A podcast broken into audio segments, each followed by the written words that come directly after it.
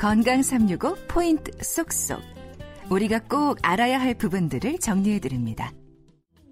건강 365 박광식의 건강 이야기는 KBS 홈페이지와 유튜브, KBS 콩 그리고 팟캐스트로도 서비스되고 있습니다.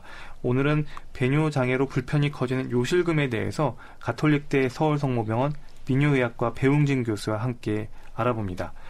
교수님 그러면 하루에 몇 번 정도 소변을 보는 게 좀 일반적인가요? 아, 예. 의학적인 기준을 설명 좀 네, 부탁드립니다. 네, 아까도 잠깐 말씀드렸었는데 소변을 자주 본다고 하는 빈뇨는 하루에 8번 이상 배뇨 횟수가 증가하는 경우를 말하고 일반적으로 배뇨와 다음 배뇨 사이에 2시간 정도의 간격이 있을 수 있는데 빈뇨를 호소하시는 분들의 경우에는 1시간 이내에 다시 요일을 느끼게 돼서 화장실을 가게 됩니다. 음, 그럼 1회에 한 번 배출하는 소변의 양이라든지 뭐 소변 줄기의 어떤 색이 이런 같은 부분도 좀 중요한 부분일까요? 예.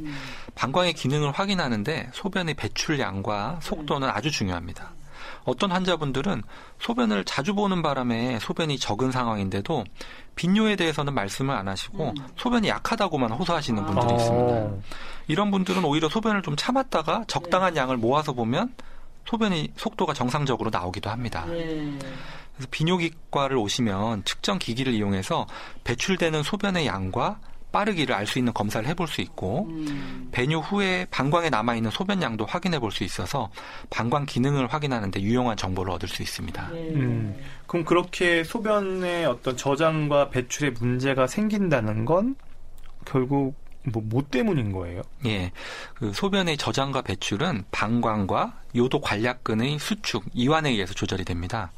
방광이 소변으로 채워지면 풍선처럼 서서히 부풀게 되면서 충분히 채워질 때까지 요도의 관략근은 수축을 유지를 하고 있죠.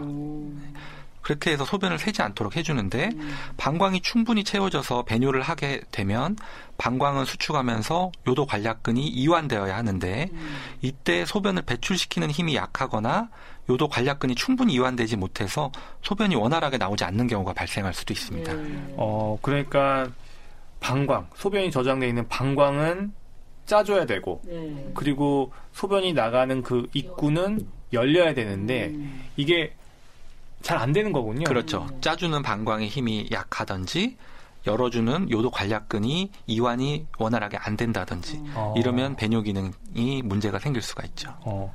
그러면 특히 교실금에 있어서 여성 진화로 여기는 분들이 많은데 그 이유가 뭘까요?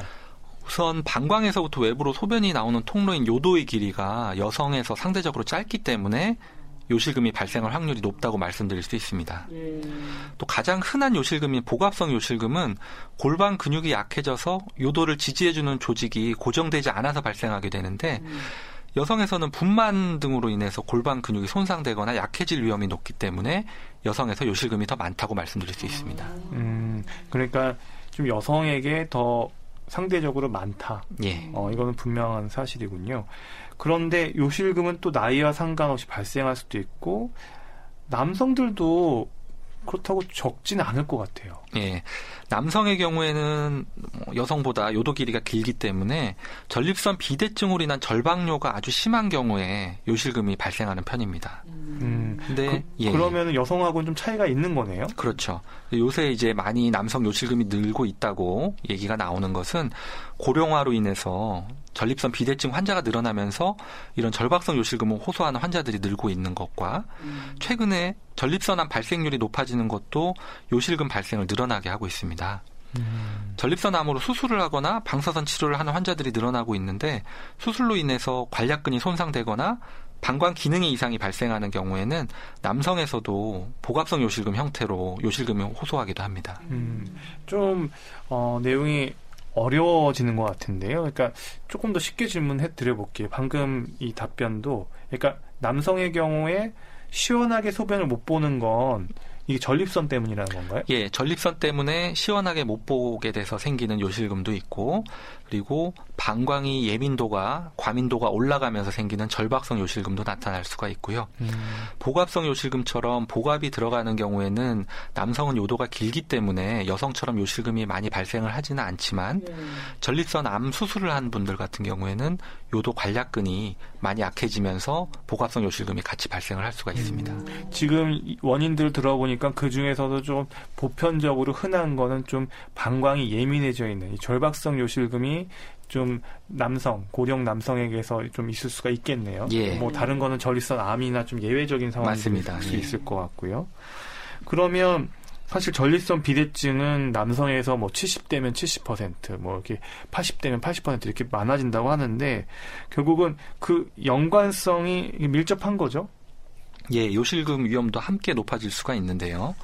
전립선 비대증이 진행하면서 빈뇨나 절박뇨가 심해진다는 의미는 방광의 과민성이 증가하는 한다는 의미가 될 수 있습니다.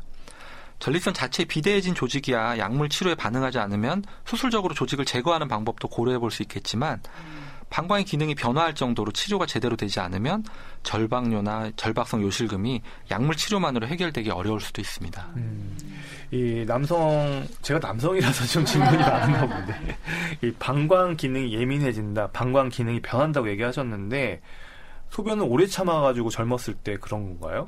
물론 아, 전립선 비대증 때문이라고는 이제 얘기는 해주셨지만 그냥 궁금해서 여쭤봅니다. 음, 소변을 오래 참아서 생긴다기보다는 전립선 비대증처럼 어, 소변이 배출되는 출구 부분이 막히게 되면 처음에는 소변이 약해지고 그것을 이제 보상적으로 작용하기 위해서 방광벽이 비후 두꺼워지거나 예민 도가 올라가게 되는 거죠. 아. 그러면서 절박성 요실금이 발생합니다. 그러니까 출구가 입구가 좀 좁아져 있으니까 그 그걸 더 세게 더 보상적으로 밀어내려고 더 짜주려고 하다 보면 더 두꺼워지고 네. 더 예, 더 예민해지고 그렇죠. 더 예. 잘 조절이 안 된다 예, 이렇게 보면 맞습니다. 되겠네요. 예, 예.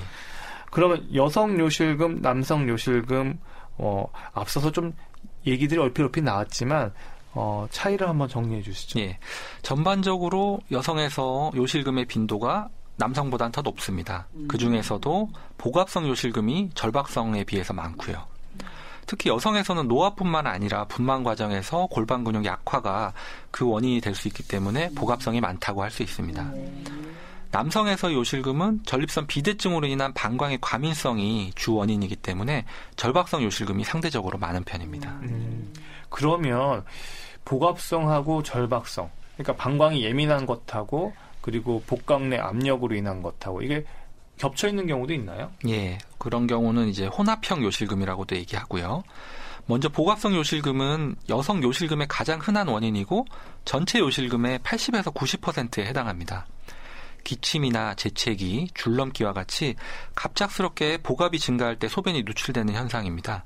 주로 분만 후 아니면 노화로 골반 근육이 약화돼서 방광과 요도를 충분히 지지해주지 못하거나 소변이 새지 않게 막아주는 요도 관략근이 약해져서 발생하게 됩니다. 절박성 요실금은 요실금의 20에서 30%를 차지하는데 소변이 마려운 순간 강하고 급작스러운 요이 때문에 소변의 누출이 발생하는 겁니다. 소변이 급하게 마려워서 빨리 화장실에 가지 않으면 소변이 새서 속옷을 적시거나 화장실에서 속옷을 내리면서 소변이 새서 적시는 경우를 경험하게 됩니다. 어, 혼합성 요실금은 이 두 가지가 함께 있는 경우를 말하고요. 아, 앞으로 먼, 뭐, 미래의 제일 같기도 하고, 남일 같지가 않은데요. 어, 복압성, 절박성 모두 참 난감한데, 어, 이게 어떤 단계가 있을까요? 음. 증상에 있어서? 음, 초기 단계에는 복압성 요실금의 경우에는 어, 골반 근육이 약해진 정도에 따라서 어, 아, 소변을 세게 하는 압력이 어느 정도인지가 증상의 차이를 보이게 할 수 있을 것 같습니다. 처음에는 재채기나 줄넘기 같이 강한 복압을 줄 때만 소변이 새다가 증상이 심해지면 웃기만 해도 소변이 새는 경우를 겪을 수 있습니다. 아, 그럼 더 심해진 거네요. 그렇죠. 음. 절박성 요실금도 처음에는 소변이 자주 마렵거나 요의가 있을 때 불편함 정도를 호소하다가 심해지면 갑자기 요절박이 발생하면서 화장실을 가기 전에 새는 경우가 발생하는 겁니다. 음, 그럼 요실금 증상을 줄이기 위한 노력, 어떤 부분들이 있을까요? 어, 음식에서도 우리가 좀 고려를 해볼 수가 있는데요. 방광을 자극하는 음식을 먹으면 요실금을 더욱 악화시킬 수가 있습니다. 우리가 섭취하는 음식들 중에 일부는 소화가 되면서 소변으로 배출되기도 하는데 방광을 자극하는 음식이 방광벽을 자극하면서 배뇨 증상을 일으키는 경우가 있습니다. 음, 어, 방광을 자극하는 음식에는 알코올 음료, 커피, 차, 카페인이 함유된 제품, 매운 음식, 인공 감미료 이런 것 등이 있습니다. 어, 이런 것들 어떻게 안 먹고 살 수가 있죠? 지금 다 얘기하신 것들이 어, 우리 일상생활에 밀접한 음식들인데 아, 참 쉽지 않을 것 같습니다. 그러면 소변을 참거나 시간을 조절하는 방광 훈련도 오히려 도움이 된다고 하던데요. 이게 흔히 말하는 케겔 운동 또 골반 근육 운동하고는 좀 다른 건가요? 아, 예, 이거는 아마 시간제 배뇨에 대해서 말씀을 하시는 것 같은데요. 시간에 맞춰서 배뇨를 하면 절박성 요실금을 좀 줄여볼 수 있습니다. 아. 절박성 요실금은 방광의 과민성으로 인한 요절박을 주 증상으로 하는데 너무 자주 화장실 가지 않고 음. 규칙적으로 배뇨를 하면서 기능적인 방광 용적을 늘리면 이 절박이 좀 호소될 수가 있습니다. 음. 그렇지만 방광 배출 기능에 문제가 있어서 배뇨 후에 잔뇨가 남는 환자들의 경우에는 무리하게 소변을 참다가 급성 요폐색이 발생할 수 있기 때문에 음. 사전에 검사를 통해서 이상이 있는지 확인해 봐야 됩니다. 어, 케겔 운동이나 골반 근육 운동은 요도 주변의 골반 근육을 강화시켜주는 방법인데 보갑성 요실금과 절박성 요실금 모두에서 도움이 될 수 있습니다. 어, 근데 이 시간 조절하는 방법은 의사 선생님하고 반드시 상의하고 해야 예, 되겠죠? 그렇죠. 예, 어. 방광 기능에 문제가 없고 배출 기능에 문제가 없어서 배뇨 후에 잔뇨가 없는 경우에만 한번 시도해 볼 수 있습니다. 어, 본인이 임의로 하면은 오히려 방광에 악영을 줄 수 있어서 주의가 필요할 것 같다는 생각이 들고요. 또 저주파 전기 자극 치료가 요실금 치료에 효과적이다. 뭐 이런 얘기도 있던데 어떤 의미인가요? 예, 저희가 연구를 한번 했었는데요. 전기 자극 치료도 일종의 골반 근육 운동이라고 보시면 될 것 같습니다. 음. 여성 요실금 환자를 대상으로 가정용 저주파 전기 자극 치료기를 8주간 하루 두 번씩 치료를 해봤더니 음. 배뇨 횟수가 감소하고 야간뇨와 절박뇨의 호전을 비롯한 요실금 증상이 나아진 걸 확인한 바 있습니다. 음. 이런 치료가 골반 근육과 주변 근육, 신경을 자극하면서 요도 관략근을 강화해줘서 요실금 호전에 도움이 된 것으로 생각하고 있습니다. 음, 그러면 요실금을 치료해야 하는 이유, 방치할 경우 어떤 문제가 있을 수 있는지 한번 말씀 부탁드립니다. 네. 요실금 증상은 수명에 영향을 미치는 병은 아니지만 위생상 문제를 일으킬 수 있을 뿐만 아니라 사회생활에 지, 장을 주거나 우울증을 발생시켜서 삶의 질을 떨어뜨릴 수 있습니다. 음. 대개 가벼운 증상을 초기에 치료하지 않는 경우 발생할 수 있고 일부에서는 방광 기능 장애나 방광 질환, 신경 질환으로도 발생할 수 있기 때문에 요실금의 근본적인 원인이 무엇인지도 확인해 봐야겠습니다. 네.